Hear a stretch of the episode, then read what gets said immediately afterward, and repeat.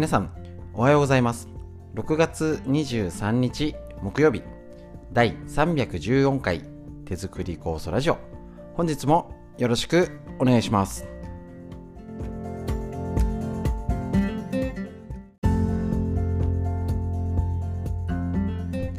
こちら手作り酵素ラジオは埼玉県本庄市にあります芦沢治療院よりお届けしております。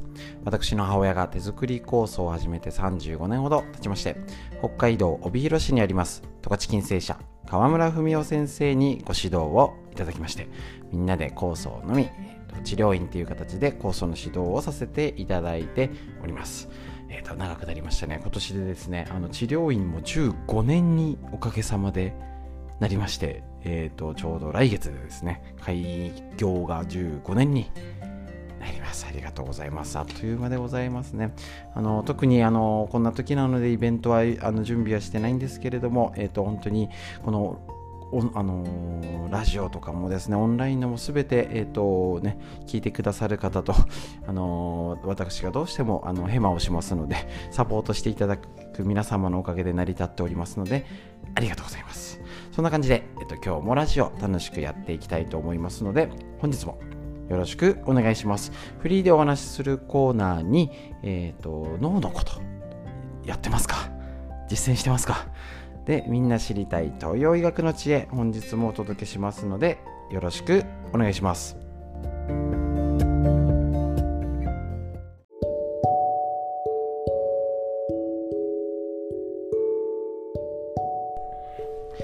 はい、それではフリーでお話しするこちらのコーナーになりまして、えーと、手作り酵素または海の精の使い方の一つの例になりますしまたえーと、ちょっとねリンクさせるというか、えーと、朝の OCL ストレッチ、えーとえー、と朝9時よりライブ配信しておりまして LINE 登録いただいている方は、えー、とアドレスを送っております。ちょっとねなかなかあそういう動画が見れないよって方、えー、とぜひ今度お友、あの、息子さん娘さんとか来た時とかね今ドコモショップのお兄さんお姉さん優しく教えてくれますので、あの、聞いてみたりとかえーと、ぜひしてみてください。で、えーと、こちらですね、あのー、今、えっ、ー、と、今日アップされる予定のですね、昨日やったやつ、肝臓と腎臓のっていうことでストレッチ紹介しました。で、えっ、と、前回は腎臓のやつやってて、ぜひこの手作り酵素でもこれね、ストレッチ見ていただいてる方結構いらっしゃいますので、合わせて言うと、この肝臓と腎臓、今やってるところ、ちょっとね、あの口であのやってない、あの見てない方もいらっしゃるので、口で確認します。腎臓の腎臓マッサージということで、お腹のところを縦に前後に揺らして、脇、背中ということで、えーと、握り拳、手を使ってゴシゴシこするよっていうやつ。すみません、すごいざっくり言ってます。で、あと肝臓をよくサスサスして揺らして、ポンピングっていうんで、ポンポンポンって言ってやってね、で、はい、上下に揺らしてっていう体操をやってます。詳しくはそちらを見てください。で、そこに海の精塗るといいんですよ。酵素とか。お腹ですね。で、特に肝臓のやつは、もしできたら、えっ、ー、と、立ってやるのがしんどいっていうのだったらね、えっ、と、肝臓は寝ながらでも OK です。腎臓は背中があるので、ちょっと寝ながらだとやりづらいかなということですね。なので、えっ、と、こちらですね、えっ、と、そこに酵素を塗る、もしくは、例えば、えっ、と、ウェブセミナーで紹介したことあるんですけど、えっ、と、酵素塗って、ね、酵素が触媒になりますので、こういうマッサージを、えーと、要は仲介役にもなってくれるマッサージオイルみたいなイメージだとだってそもそもこの肝臓揺らしで肝臓が楽になるっていう。ねえーと、このマッサージを紹介してるわけですから、ね、この肝臓ですね、あのー、肝臓の状態で特に代謝を上げるって言ったら肝臓だいぶ関わってるんですよね。結構知られてない。代謝を上げようっていう時にうまく上がらない痩せづらいとかっていうと肝臓がっていうことはあるかもしれない。そういう時に、えーと、ただのマッサージするんじゃなくて酵素を入れてあげてもっといいのはここにお湯枕。温めてあげましょう。もしくは、えーと、そこまでまあ、できたらちゃんとやった方がこれあの病気とか療養中の方薬飲んだり、えーと、点滴手術だったりね抗がん剤、えーと、抗生物質ですね。ステロイドとか使ってる方は特にこういうので肝臓を少しでもマッサージして和らげた方がいいんですね。そうするとこの肝臓マッサージに酵素を持ってる人は酵素を掛け算してあげる。素晴らしい。でこれをえっ、ー、とお湯枕で温めてちょっと横になろう。でもいいしあの普段だったら、えーと、お風呂入る前に今寒くないんでね。冬は気をつけてね。寒くないんでお腹マス肝臓マッサージ胃のマッサージしておなお腹と脇と背中をゴシゴシ腎臓マッサージして塗ったまんまお風呂に浸かる。で腰湯みたいにとにかくお腹を温める。どうでしょう？どうでしょうっていう。こういうことで掛け算していくとさらにいいんです。これちょっとねすいません。朝のストレッチでは言いたいけど言えないっていうねいきなり酵素海のせいっていうとねあの知らない人は何だってなりますしね。言っちゃダメまあそのうちちょっともう言ってっちゃうんですけどこうやってあの、ただなんとなくやってることにいいこと他のいいことに酵素と温度を足すことで早送り。ざっくり言うと早送りですよね。あの酵素塗ったから病気が治るっていうよりは触媒なので2時間かけてかかるドラあの連続ドラマが1時間で済む。30分で済むっていうとすっきり体って健康になります。いい例は子供。あんなに走り回ってうちの子なんかもそんな体勢で寝てるのって言っても首寝違いません。全然次の日大丈夫。だけどどうでしょう。年を取って重ねていくとあれ次の日がとか要は寝てる間に処理しきれないんですよ。6時間ドラマになっちゃうんですよ。8時間ドラマみたいな。いつまでかかるんだみたいな。ねあそういう映画昔ありましたよねなんかね。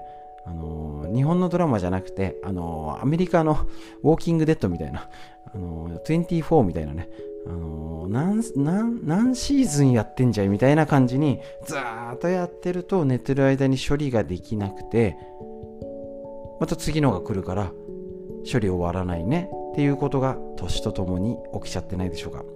なのでこの肝臓腎臓マッサージぜひ重ねて酵素を掛け算。温度を掛け算。特に今ね本当に真夏は温めろって言ったってきついんで。今のうちです。まだちょっと緩んでるうちとか、ちょっと風が今日は夕方になったら涼しいねとか、やってるうちにぜひ、今のうちです。やってみましょう。今日のフリーの話、以上です。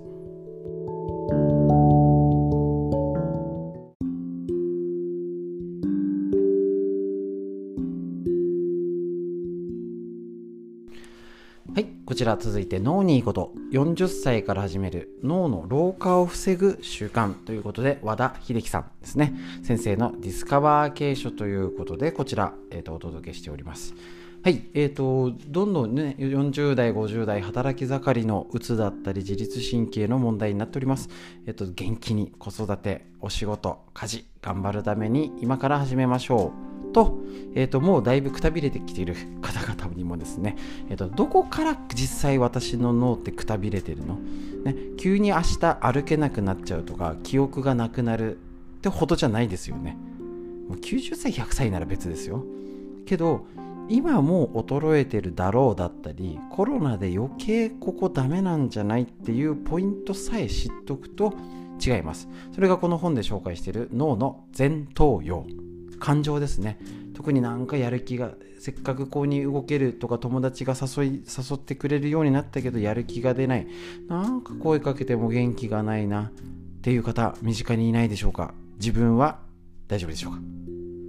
ぜひ確認してねこの脳を元気にしていきましょうこちらえっと、どうお金を使うかを考える。これお金を使う、お金を出すって出力系なんですね。この出すっていう作業が脳の前頭葉を活性化します日本人は貯蓄好きな民族と言われますお金を貯めるのは入力使うのは出力ですが知識や情報も溜め込むだけ溜め込んで使わない出さないでいれば何の役にも立たないようにお金も貯めるだけではなく使う出すためにあるのです。ですね。もう今だいぶお金のリテラシーというかマネーリテラシーっていうんですかね言われてましてもうただ貯金するだけが一番ダメって言われてますよね。特にこの今あの日本経済本当にまずい方向に向かっている時に使わないと入ってこないんですよね。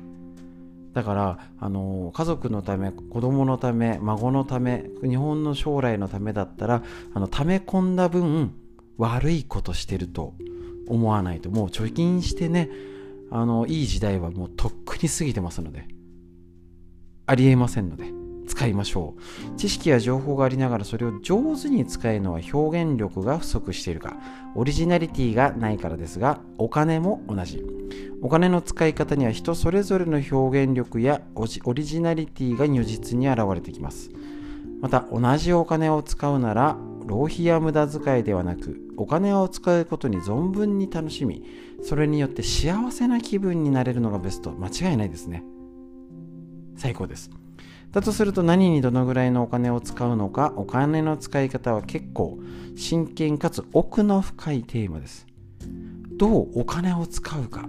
このこれを考えるとき前頭葉の出番です、ね、自分だけで使うのもあり誰と使ってどうやったら楽しめるかな。今あるお金がどう有効活用されるのかな。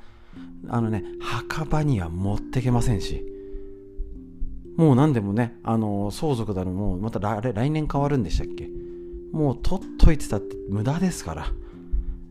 どう使うかです。で使い方も今ねあの相続税の関係でお孫ちゃんにのに使ったりとか、ね、今を楽しむとか今大変なところにお金をどう使うかね、溜め込んだ分損する。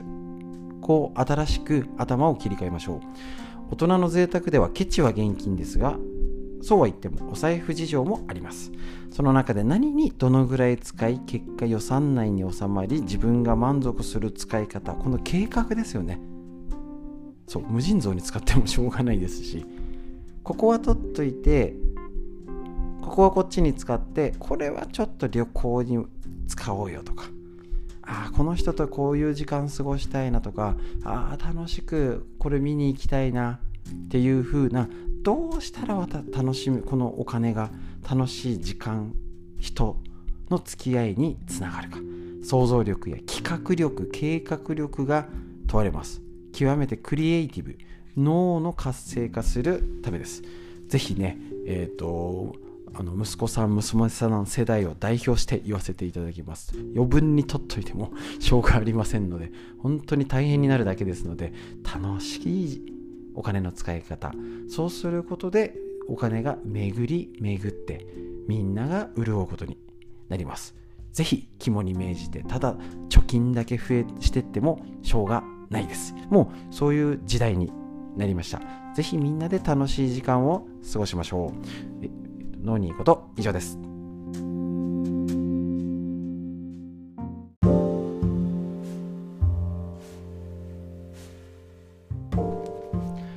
こちら、東洋医学の知恵。緑薬品漢方堂の毎日漢方。体と心をいたわる365のコツ、夏目社よりですね、桜井大輔先生の本ですね。本当に素晴らしい。こちら6月23日のページ、日めくりカレンダーのごとく1日1ページ、分厚い本ですけどね、辞書的に見るのもいいですよね。薬味は飾りではありません。いや、ほんと大事これ。薬味とは薬ほど強い力を持った食材のことです。料理のちょっとした味のアクセントになるだけでなく、料理を体にとってもいいものや負担のないものにしてくれています。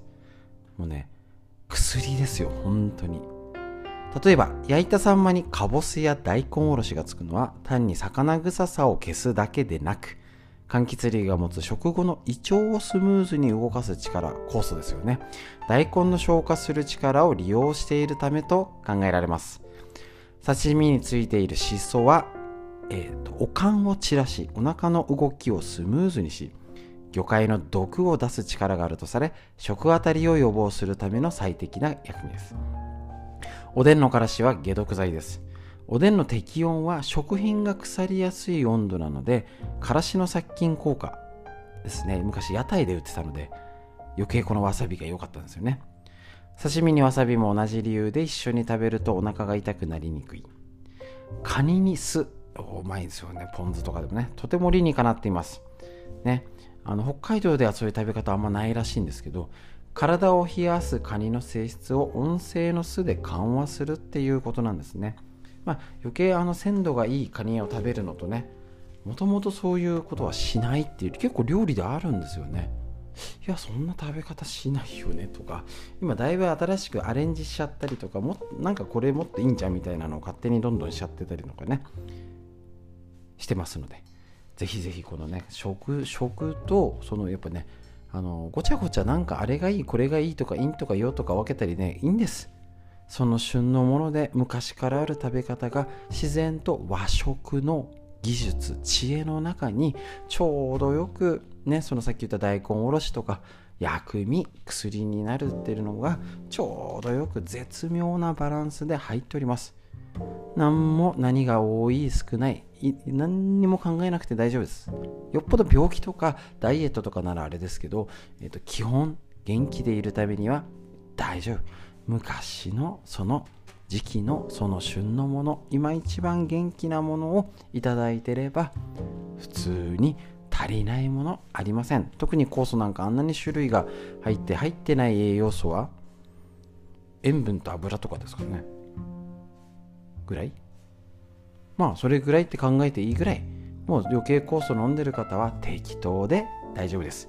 そういうそういう自信の持ち方も大事ですので食事に関して上手に薬味使っていきましょうという医学の知恵以上です